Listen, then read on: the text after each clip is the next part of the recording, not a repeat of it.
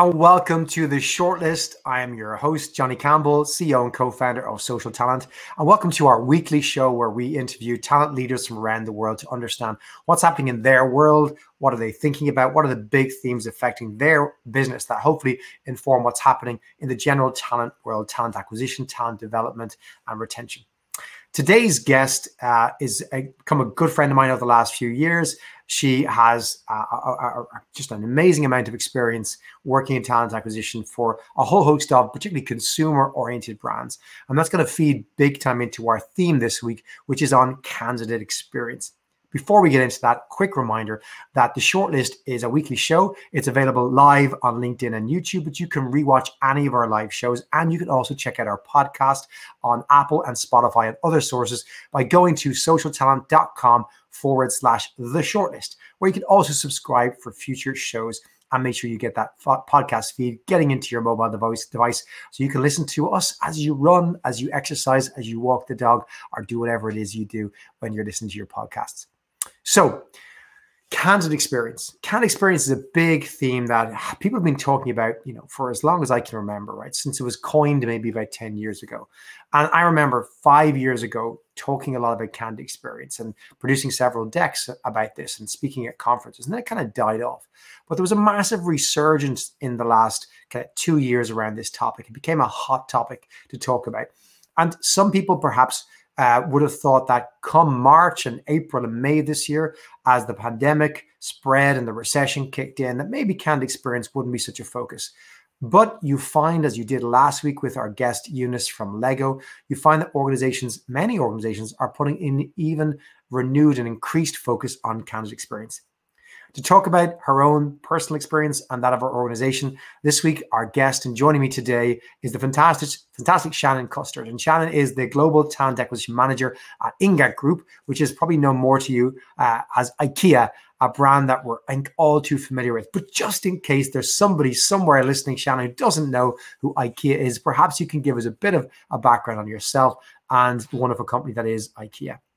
Of course. Thank you.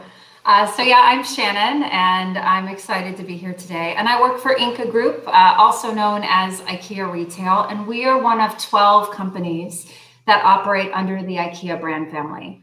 Um, for IKEA Retail, we operate in over 31 uh, countries, and we support uh, over 160,000 coworkers globally.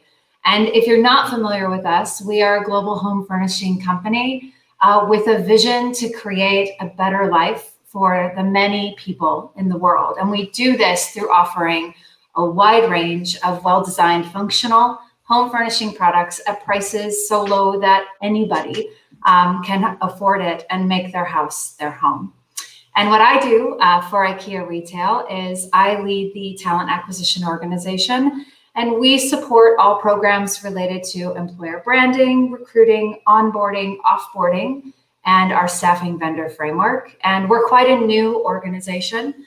Uh, so we're only a couple years old. Uh, so we are still actively learning um, and building our processes. Uh, so I'm excited to share a bit of what we're doing today and, uh, and have a great chat. And I should probably add, uh, Shannon's joining us from Sweden, from yes. a place called Malmo. Malmo, is that the correct pronunciation? Malma, yeah. Ma- Malmo uh, which uh, for those of you who want to check it on the map, uh, uh, uh, I've had the pleasure of visiting Shannon in Malma, and you fly into Copenhagen is the easiest way in Denmark, and get a wonderful train across the bridge to Malma, and it is just a beautiful, peaceful place. Um, so yeah. close to cosmopolitan city, and IKEA is everywhere there. And, and and Shannon and our team have been so gracious to welcome myself and my colleagues over the years in, in Malmo.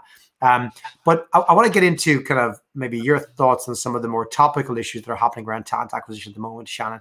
And yeah. so that means it's time for our weekly news.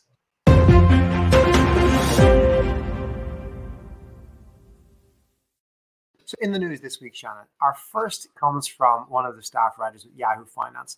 And Lydia Smith uh, is talking about why employers are looking for purple squirrel. And so, this article, for those of you who haven't read it, we'll share it out on LinkedIn um, in the chat, or you can Google why employers are looking for purple squirrels by Lydia Smith. Lydia um, talks about a common practice, I think, or at least in my opinion, Shannon, keen to hear what you think about recruiters who are looking for these really difficult to find skills. And she arguments she argues that this is perhaps um, a futile effort. It's not very good for inclus- inclusiveness. Um, mm-hmm. It's also, you know, perhaps just impossible to do. Um, and I kind of, I know you, I read this and went, yep. Um, I don't think this is a recruiter problem, though. I think, you know, in the process of hiring, perhaps recruiters are actively trying to fight against this. We don't like looking for purple squirrels. What, what's your experience uh, uh, around this area and your thoughts on the article?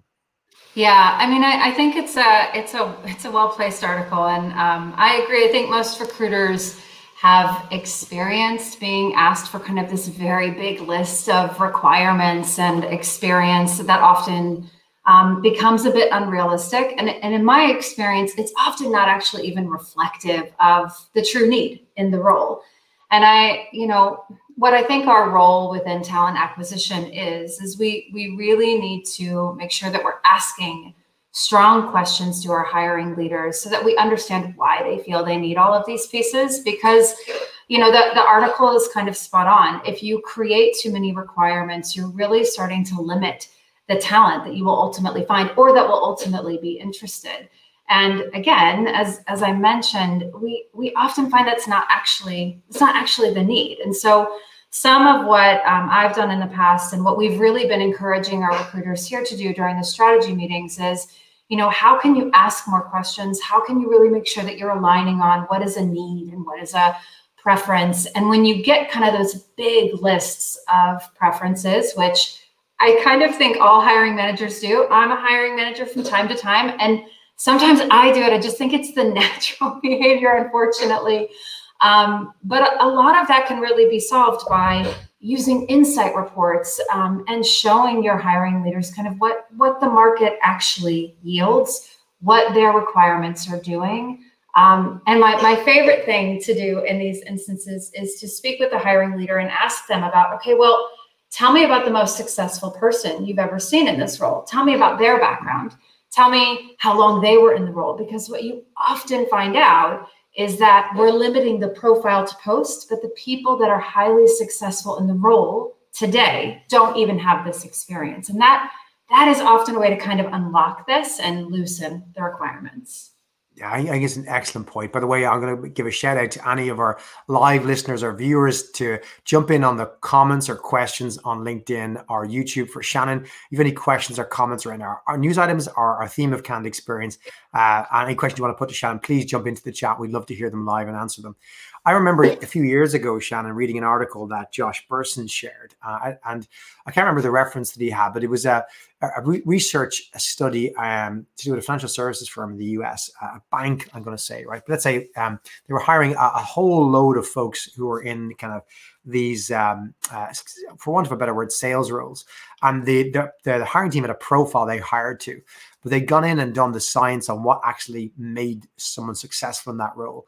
And there was literally zero correlation between the top requirements and the actual performance. And like, I think they they uncovered that people who worked, for example, in um, secondhand car sales, um, there was a really strong correlation there. Um, there was a correlation between um, uh, uh, you know, an educational requirement that just was nothing to do with what was being asked for. But long story short, to your point, they, when they did the research and looked at what actually makes people work in this. It was different to the spec.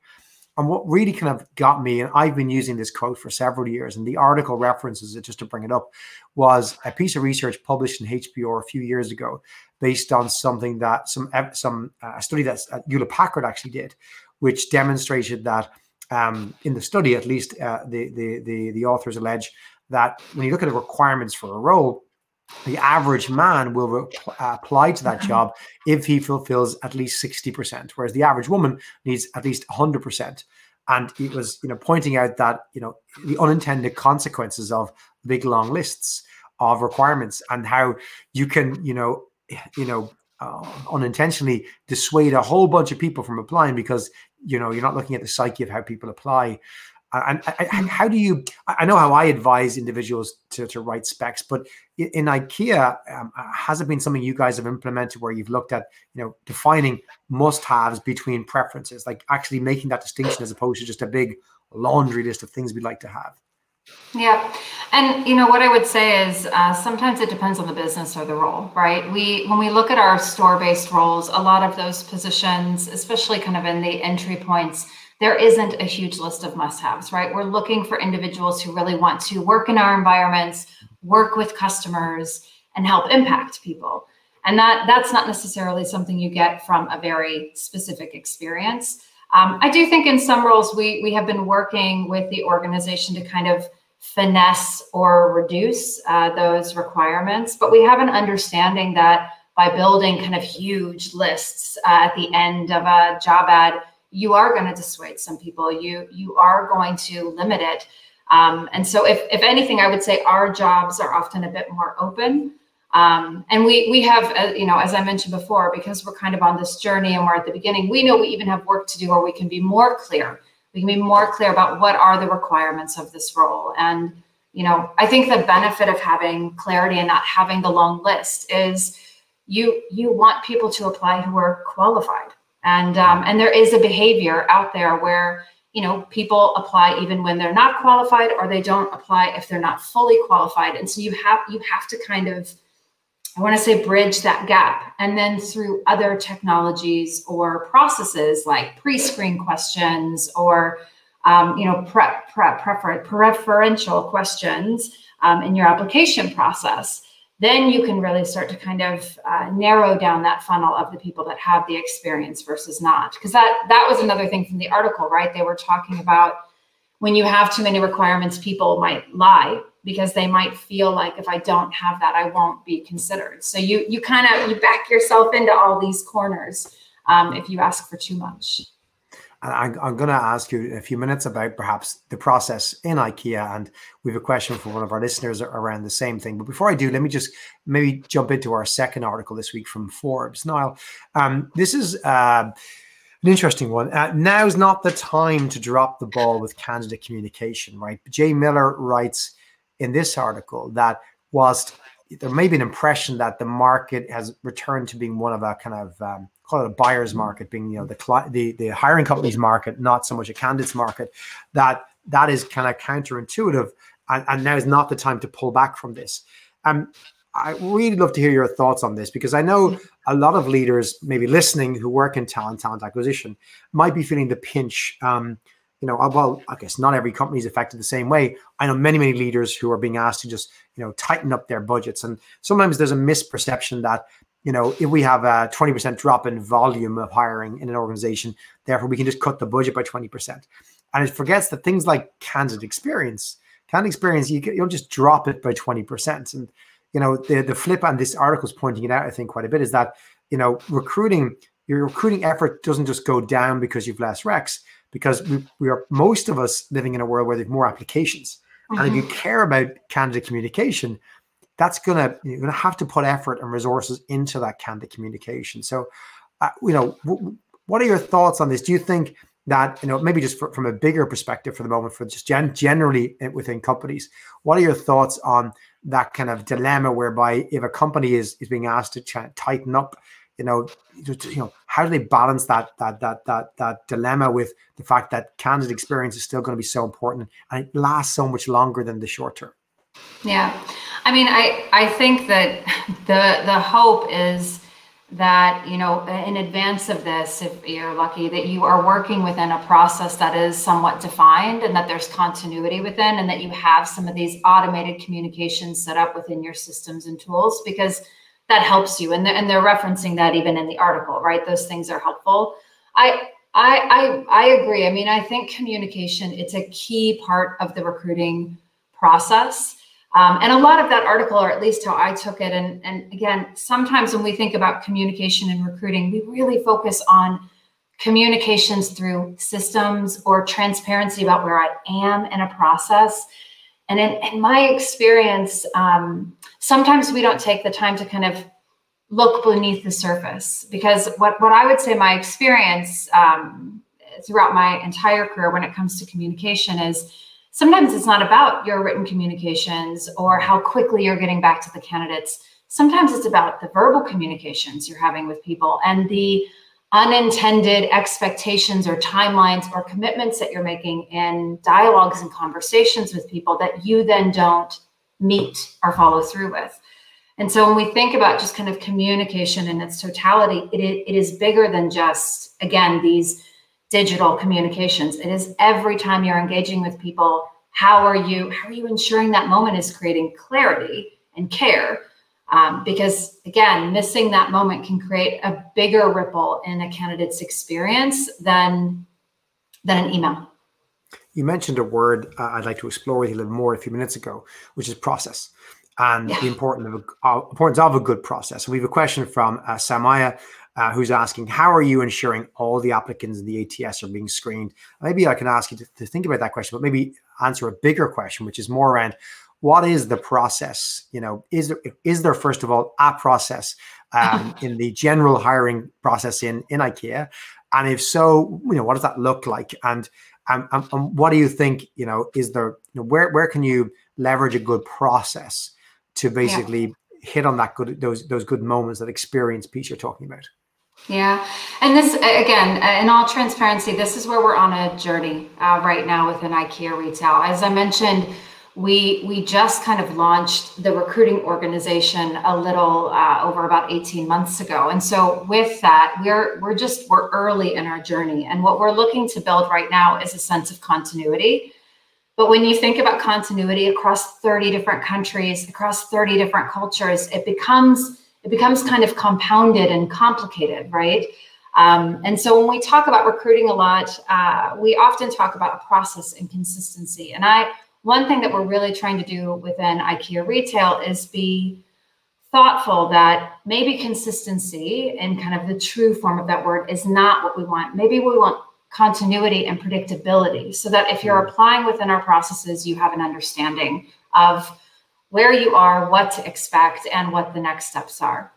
And I, you know, I would say yes, we have, um, we are in the process of building a set process uh, globally but we are not perfect at it today, right? So our expectation is that candidates that go through our experience um, have the ability to really experience IKEA as the brand and understand who we are, understand kind of how values based um, we are as a company and how we work and what it kind of looks and feels like. And that that is a piece that is quite important to us. And again, we are we are still in the process of developing. So yeah. We, we had uh, Eunice Clements Tweedy from Lego on the show last week. I think you got to see her as well. Yeah. And I think there's a lot of parallels there. We, we mentioned um, the concept of candidate experience as it relates to consumer brands there. And my guess is IKEA is not dissimilar in that, you know, a candidate isn't just a candidate. A candidate is most likely also a customer or the sister or brother or cousin or father or daughter of a of a customer or future customer. And perhaps that adds an, an extra obligation on you and your team and responsibility because it isn't just about the hiring experience. That candidate, that slash customer, just sees IKEA as a as, a, as an organization, as a brand, as an identity, and whether it's applying for a job or purchasing something in the store or ordering online, it's just it's the one company. So, you know, how do you feel about that responsibility, and what is your you and your team's kind of uh, reaction to that responsibility that it's more than just the hiring brand that you have to be concerned about? Yeah i mean it's I, I would say it's a huge responsibility. It's not one that we take lightly. And because again we are kind of building and so new i think that the beauty of not having everything figured out is that when we unearth or we find something that is not perfect or that we can improve on we really look at it as an opportunity of okay well how can we improve this experience? How can we help this candidate or this group of candidates understand more about us? Um, and, I, and I think this is it's it is definitely in the consumer space but i think it's quite uh, unique to every company right? We all have our culture and our values and the ways of working within our organizations and part of our responsibility as talent acquisition professionals is really to ensure that as people are going through our selection processes, they gain a better understanding of who we are. Um, and and again, you want that to be positive, right? By and large, you want that experience to be positive. You want people to feel like it was clear and fair and quick. Um, and just like with just like with customer service, just like with anything with service, sometimes you do a really brilliant job. And what we hope to learn from those is how do we repeat it? And sometimes mm. sometimes you have a mistake or something that you have to learn from. And this this is where again IKEA is a brilliant company because we really believe in kind of test and try and learn and how do we take these moments where things aren't perfect and just figure out okay well what caused that? And how can we now go back and create a solution uh, that and you know to give other people better experiences in the future? Two things have stood out to me so far that you've discussed shannon. One is obviously the importance of expectation settings. You know set the expectations make sure people understand. And second is that no process no interaction can be perfect right? And you're going to make mistakes.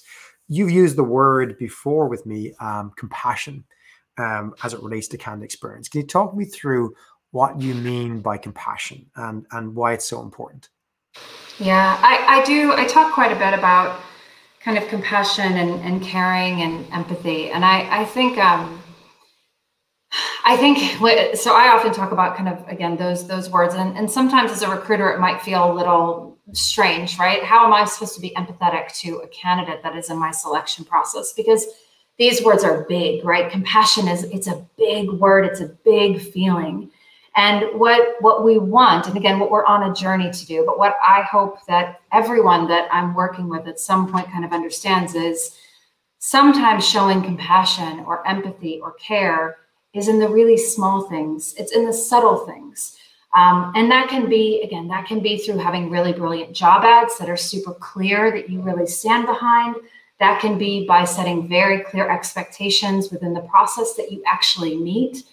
Um, and sometimes it can be the parts of the process that maybe aren't the most fun for recruiters, like when we have to tell somebody we're not moving forward with them. I think in all of the moments that require compassion and empathy, it is it is that moment because it is not a fun moment as a recruiter to tell somebody and give them that message. It is never, it is never the message that you want to give.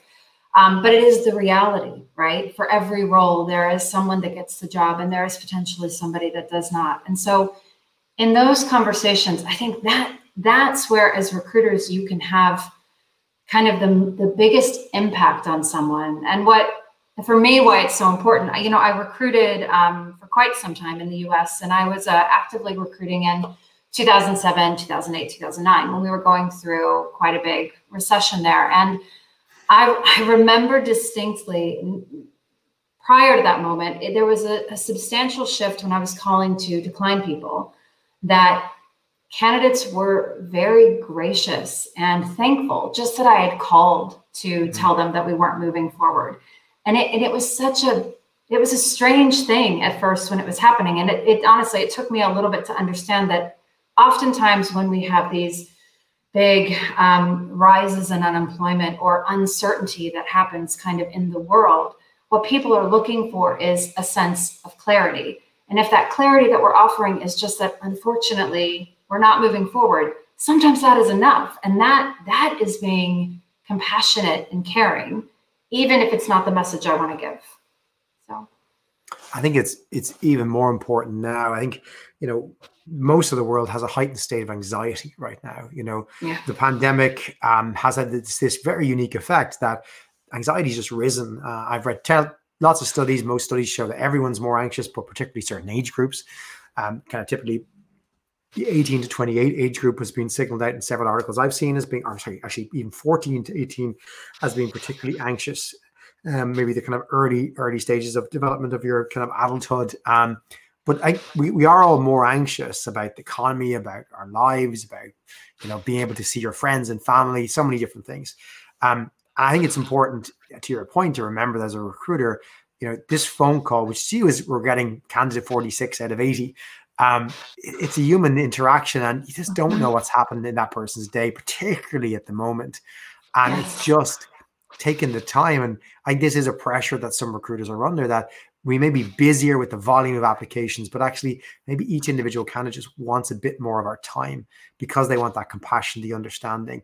And I, I know I, I, I, I have found myself, you know, erring on a, on a certain side of this argument that isn't necessarily popular and not popular with lawyers anyway.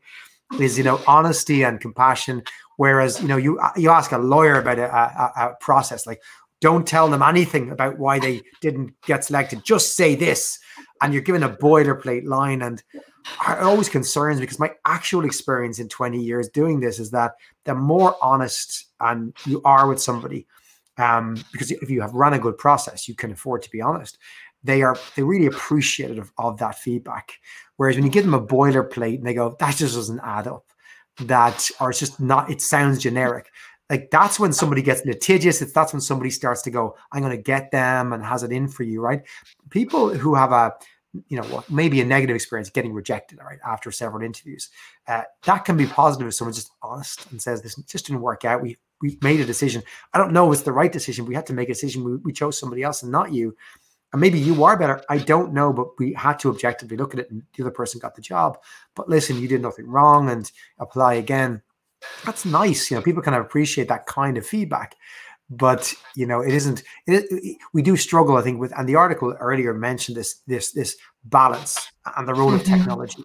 I'm interested to get your view on this. Like, where can technology, um, you know, do some good in this process? I know that you know you're perhaps at the advantageous position where you guys are building out your team, building what will be the kind of talent acquisition structure and process for IKEA have you looked into technologies without naming necessarily any tech? Have you looked into any yeah. areas of the process you think that's good to put tech in, or an experience like X is, is appropriate? What are your thoughts there? Yeah, I mean, I, I I would say I think technology is a huge role to play in what we do, especially in kind of reducing some of the less meaningful administration that's naturally part of our recruiting process, right? And, and this was even in the article. So looking at scheduling technologies and um, th- those things are brilliant and help everybody right? I don't i don't know many recruiters that work with a scheduling technology that are frustrated that they don't have to send five emails to get the same interview scheduled. Um, from a from a again from a part of the funnel that you're talking about or part of the process i think technology can play a really big part at the beginning of your process because you know and maybe especially when we see kind of this increase we want to ensure that everybody is getting a level of care, everybody is getting a level of review. And one of the ways to really enable that is through technology. It is through using the technology um, through your ATS to its full benefit. Uh, we also, in many of our countries, use interviewing, like video interviewing technology. And again, this is something that we are testing and kind of trying right now. And definitely got pushed into overdrive with everything that's happened in the nine months, uh, last nine months. Um, and one of the things that we are right now trying to kind of assess in the countries where we're using it is, well, how how is it going? What what do candidates think about it? And then even more so, how can we make it? How can we make it better? How can we personalize it more? And so, I, I would share in the um, in the technology that we use, you have the ability to you, you can do many different things, but you have the ability to either just have a question appear on a screen and then have the candidate answer that question um, one way, or you can have a recruiter pre record themselves asking the question and then the person responding and again what we're what we're testing right now is what is the difference in the experience mm-hmm. when you do those things i think overall what we're beginning to understand and i think even from our recruiting teams they feel it's a much more uh, caring journey or um, engaging journey if I'm asking you a question and maybe giving you a bit of context versus you just reading some text.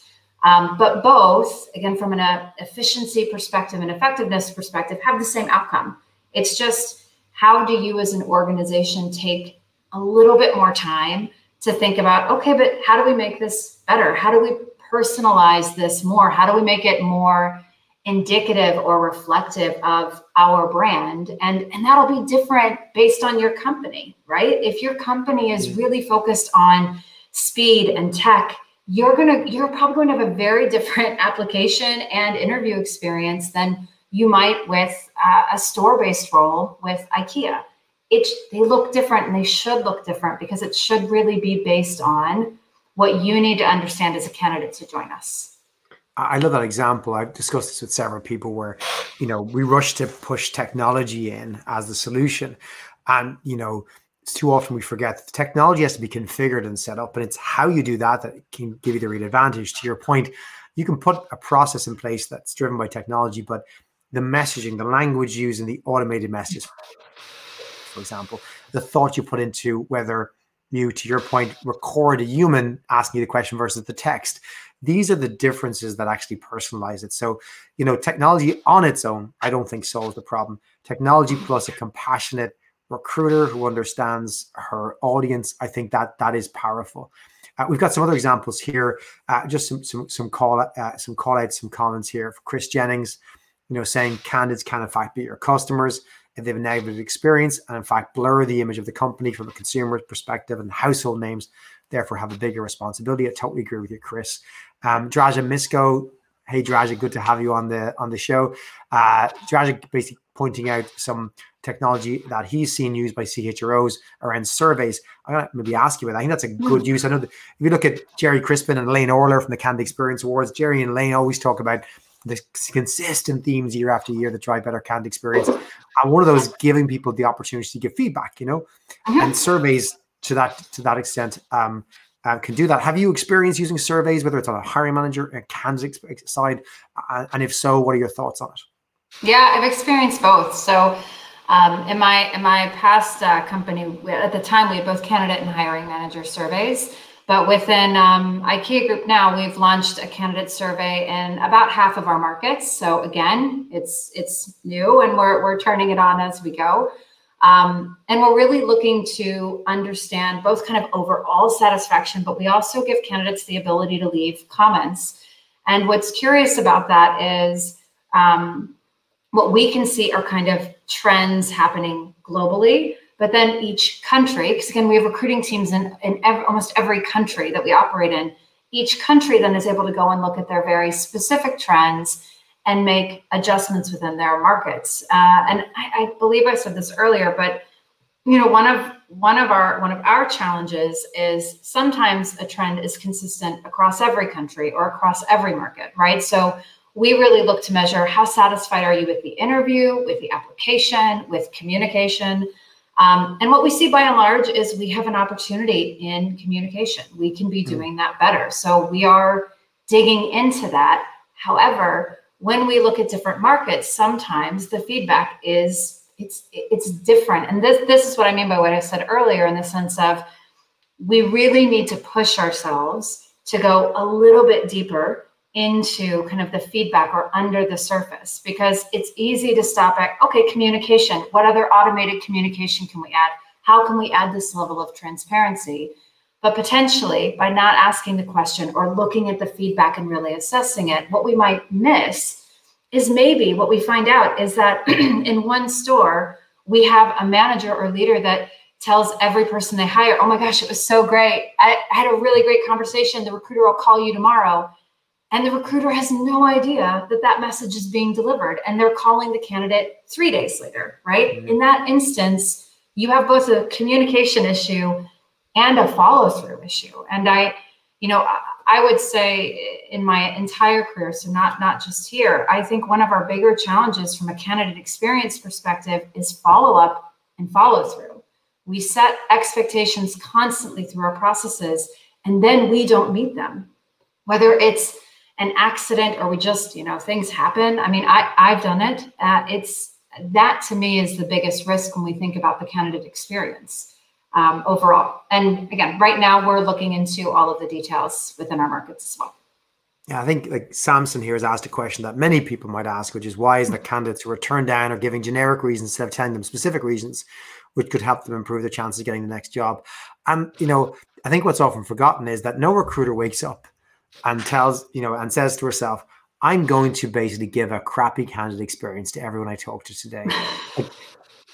it's, it's, you know, I, I don't believe there's a single recruiter in the world who, who sets out to do that. But to your point is we're busy, right? And there's so much volume and you, you have to balance what you can achieve and you've got pressure to deliver on, on hires. Uh, Esther Romero has commented here. Uh, it's a long comment, but I'm going to take the, the first part of it for sure. Um, and she's saying what's important for her is to create a story mapping candidate journey where you have different key contact points with your candidate so you make sure that she is always aware of the next step is. Um, I think that that that idea, like marketeers do this around consumer. What is the consumer journey and the touch points? And you agree what touch points you're going to actually have in this process and who's going to be responsible, what our SLAs are, all this kind of stuff. You know, uh, what you know, have you had that done that exercise in any parts of the business or your teams, or what are your thoughts around those kind of you know candidate journey mapping exercises? Yeah. So again, um, when we so we we switched applicant tracking systems um, at the same time that we launched our new recruiting organization, um, and you know I think what we've identified is we would like to differentiate the candidate journeys more because right now a lot of the journeys that our candidates go through are similar. Um, so there's work going on right now to do exactly uh, what they were referencing. We want to kind of map what is the journey that somebody should have if they're applying to one of our stores versus one of our corporate offices versus maybe one of our digital hubs. What does that journey look like? What are those key and critical touch points? And you know, we talk a, a little bit about kind of what are those moments that matter, right? Because that's that's what we really want to go and focus on is say you know, if a moment that matters is that you apply and you're getting some level of response or understanding that your application's been received and that we're reviewing it, then we need to make sure that our systems and tools support that. Um, and that's and again, we are we are actively working on that. We we do some parts of it quite well, and we have other parts that we know we need to improve. And that that is just kind of where we are today. And we have a lot of things planned in the next uh, in the coming months to kind of figure that out.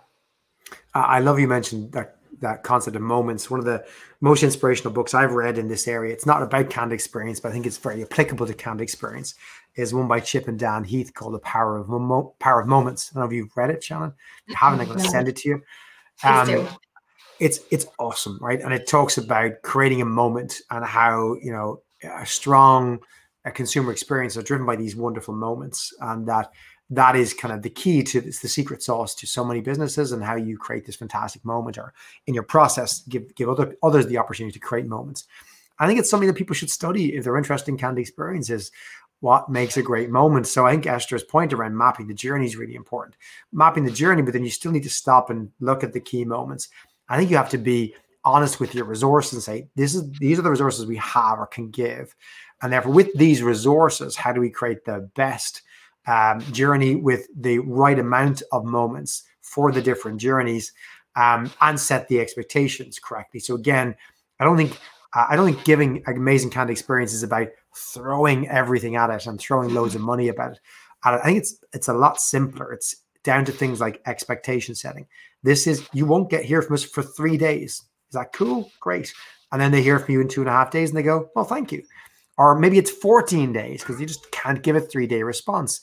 I think people appreciate that and go, well, that's okay. I now know what to expect. Difficult on the scale, I think you hire for. Um, and, and, and that you're, I've got a two year old trying to beat down my door here to come in and say hello to his, myself and Shannon started the show by talking about the, the, the, the, the COVID year of having children um, come in all the time. So so so please excuse any any two year olds uh, jibber jabber. He's he's a good guy. He, he makes sense. No one can understand him. But you do have this kind of there's you know it's not that difficult. You know I've spoken about the fact that you know candid experience are just the accumulation of all the moments that the candid experiences, and they give you a, a thumbs up or a thumbs down as they go through the journey, and in yeah. their opinion. And it's I did at the end of that, did you end up with overall thumbs up? Like like that's what you're trying to do. But can you create moments there um, uh, that that will give people a a, a, a, a, a feeling that they'll remember, right, for you. By the way, we've got Aaron Daniels just letting you know, Shannon, that he's listening and sending this message from his Hemnes desk. So another IKEA fan with, with IKEA furniture, another recruiter with a recruiting leader with with with, with the IKEA uh, furniture there, all right, which is really really important. Um, I, I gotta, I gotta, I gotta, if you don't mind, just just just just throw one or two more comments from the audience and questions yeah. at you, Shannon um, before we run out of time with you, right? So, uh, Ulay Gonzalez is on YouTube and is asking, based on your experience, do you see any influence that employer brand has on candidate experience? Oh, maybe, that, maybe it's an expectation thing.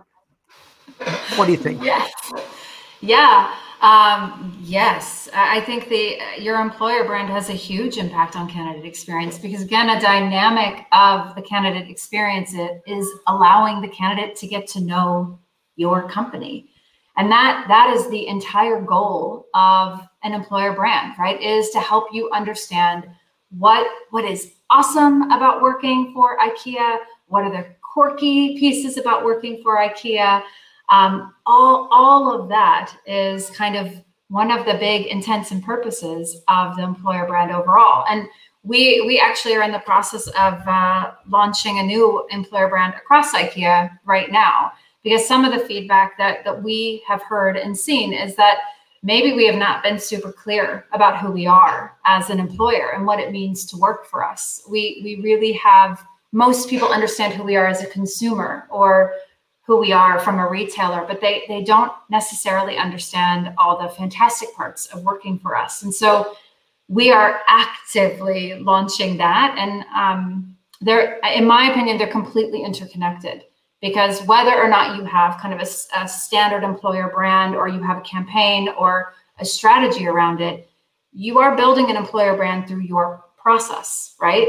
What, however good, however opportunistic, it is impacting how people feel about not just your company as a consumer, but also how you are treated through the interview process you assume that's how you will be treated as as a coworker as an employee um, and that that's the challenge right? Especially when you have kind of these highs and lows is how do you really create again continuity? So the majority of people going through your process not only have a true understanding of who we are as a company um, have a great experience and then feel at the end they can make an informed decision based on all of these pieces from their entire journey with us.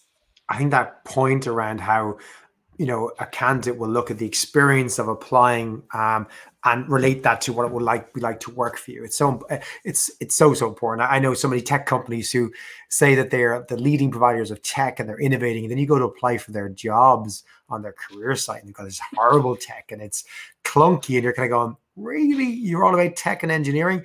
Whereas, you know, um, James Maley has has added com- comment that you know he sees one of IKEA's key values is simplicity. So mm-hmm. I'm guessing that to answer kind of Ula Gonzalez's question, if you understand that is one of the values of the company, you're going to probably expect that in, in an interview process, in an apply process, and and you're going to hopefully expect that in the workplace as well that simplicity is valued and, and and people live and breathe it. I guess it's the challenge of your team as you build it and build the processes to go how can we incorporate these values into in, in into the organization uh, and then Aaron, Aaron Daniels just uh, coming in uh, saying for retailers, especially your in-store experience, service, and engagement uh, from employees can be your best recruiting tool. Mm-hmm. Um, and I, you know, I know as a an avid IKEA shopper, um, that that's something that you know I think resonates with me that you would expect that kind of positive experience, and it does really help. If you have such great colleagues in store, um, that's going to really help you and your team when you're hiring. But I think also people forget, Shannon, you've made this point to me many times in the past. IKEA is more than the people that most people see in the stores. People forget that you guys run so many restaurants. You know, yeah. you've got such a big restaurant staff. You're a food retailer. You're an online business, an online e-tailer, and such a big distribution and warehousing teams as well. There's just yeah. so many colleagues who do things that people don't necessarily associate with IKEA. And that's probably the challenge around the employer brand as well. I've run out of time with you. I'd love to keep picking your brain, right? Um, you've got children who are coming back from from from football. I have kids who burst down my door. So I was wondering, maybe Shannon, if you wouldn't mind closing with um, advice you might be able to share with our audience that is either advice you want to give or has been given to you over the years that you think um, we can add to our short list of tips and advice from leaders that we've we've spoken to. Yeah, um, yeah. I, you know, what I would say is I.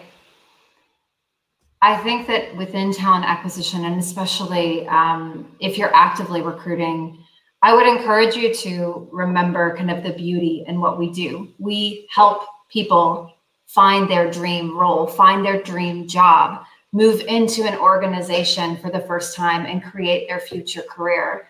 And I think sometimes, again, in these moments where maybe your admin is ticking up because of more people being interested in your company, or um, maybe you have more roles than you're used to having, it's really easy to kind of forget that and, and lose a bit of that passion.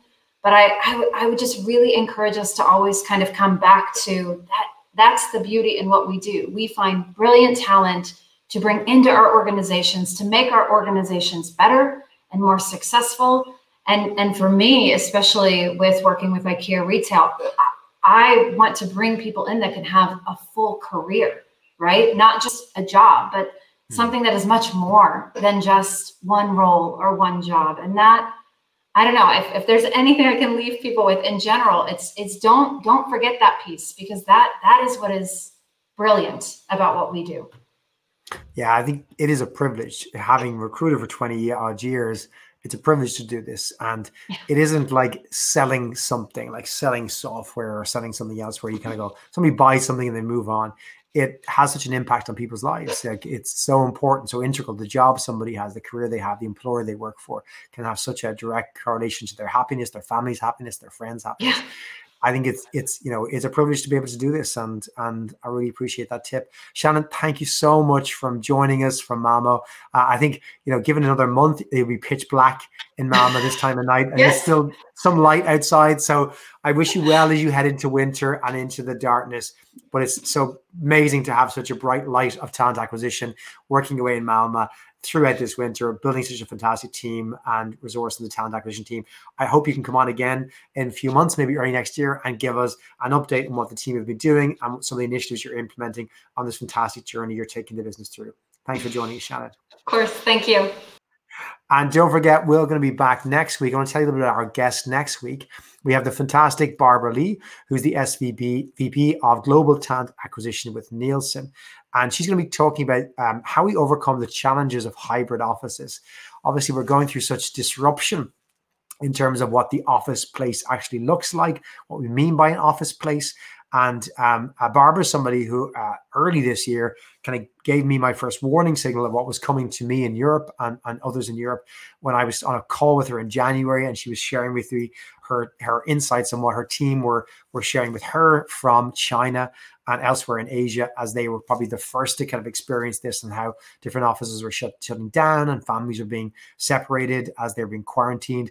And this was way back in, in kind of mid to early January that I first had a conversation like that with Barbara, and I got a sense that things were, were coming. So Barbara's somebody who I think really has a global perspective on things and give us real insights from from her role in Nielsen. Um, she's also somebody, by the way, coincidentally, who lives down the road from me, um, and it's it's it's great to to to to have somebody so talented and inspirational with such insight um, so close to home. But I'll be bringing her through the shortlist live, hopefully into your phones, uh, living rooms, and home offices next week. That show is going to be October 7th, and that is at the usual time of 4 p.m. UK time. That's 11 a.m. on the east coast of the US and 8 a.m. on the west coast of the US and 11 p.m. in Singapore and, of course, other parts of Asia. We will have all of these shows recorded and available for you to, to watch on demand as you wish by going to socialtalent.com forward slash the shortlist. And don't forget, the shortlist is also available as a podcast format. This show will be out in a few hours' time this evening in Europe, um, this afternoon in the US on Apple and Spotify and other good um, podcast mediums. But yeah, I really thank our audience as well, our live audience for uh, with their comments. Don't forget if you want to get the most value, join us live on LinkedIn or YouTube each week, and we'll answer your questions and give you insights directly from our guest speakers. Please do join us next week. Don't forget to check out our back catalog, and we hope to hear from you soon.